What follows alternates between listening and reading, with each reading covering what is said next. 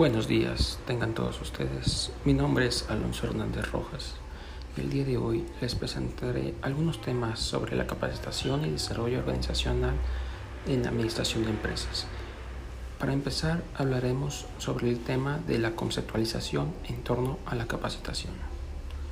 ¿En qué consiste o cuál es su objetivo? El objetivo es conocer e integrar los conceptos básicos de la capacitación, aprendizaje y educación en el aprendizaje, ¿qué es? Y las definiciones básicas. Es el proceso a través del cual el ser humano adquiere o modifica sus habilidades, destrezas, conocimientos o conductas como el fruto de las experiencias directas, sobre todo el estudio, la observación, el razonamiento o la instrucción. Dicho en otras palabras, el aprendizaje es el proceso de formar experiencias y adaptarlas para futuras ocasiones. ¿Y cómo aprendemos? Se preguntarán. Bueno, el aprendizaje humano se vincula como el desarrollo personal y se produce de la mejor manera como el sujeto que se encuentra motivado, es decir, cuando tiene ganas de aprender y se esfuerza en hacerlo. Para ello emplea su memoria, su capacidad de atención, su razonamiento lógico o abstracto y diversas herramientas mentales que la psicología estudia por separado. Algunas las formas de aprender es visual, auditivo y kinéstico.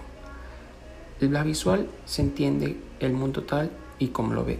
Recuerda que aprende mediante imágenes. Suelen ser muy rápidos, recuerdan la página del libro y los esquemas existentes. Auditivo es el excelente conservador, recuerda lo que oye, aprende lecciones como secuencia memorizadas casi de forma literal. Necesita el silencio para estudiar, prefieren escuchar los temas o que se los lean. El kinéstico procesa asociado al cuerpo, recuerda lo que hace, percibe una gran intensidad, emociones y sensaciones, aprende mediante las sensaciones sensoriales mientras las adopta al cuerpo, prefiere clases prácticas y mientras lee o estudia tiene que estar haciendo algo. Los tipos de aprendizaje. La pedagogía identifica los siguientes tipos. Aprendizaje receptivo. El sujeto que aprende únicamente debe comprender, entender y el contenido para poder luego reproducirlo. Aprendizaje por descubrimiento. Implica que el sujeto se aprende, no reciba la información de manera pasiva, sino que descubre los conceptos y relaciones. Definiciones básicas. Aprendizaje repetitivo. Se basa en la repetición del contenido, aprender para fijarlo en la memoria. Aprendizaje significativo. Aquel que le permite al sujeto poner en relación el nuevo contenido con lo que ya sabe, lo incorpora. Aprendizaje observacional. Se basa en la observación del comportamiento de otro, considerado modelo y la posterior repetición conceptual. Aprendizaje latente.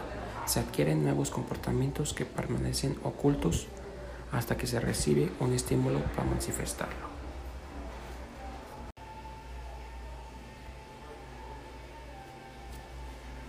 Las teorías del aprendizaje. La teoría conductista.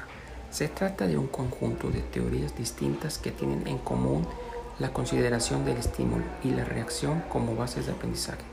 Un estímulo negativo desestimará una conducta mientras que uno positivo lo reforzará, tales como el conocimiento clásico del Pavlov, el conducismo de Skinner o el aprendizaje social de Bandura.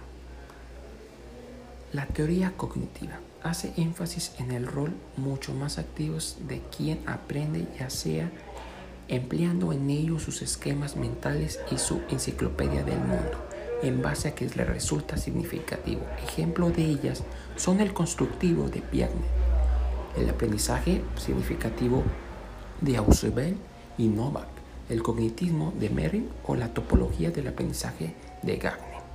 La teoría del procesamiento de la información ofrece una explicación sobre los procesos internos del aprendizaje, basados en interconexión y la idea de las redes.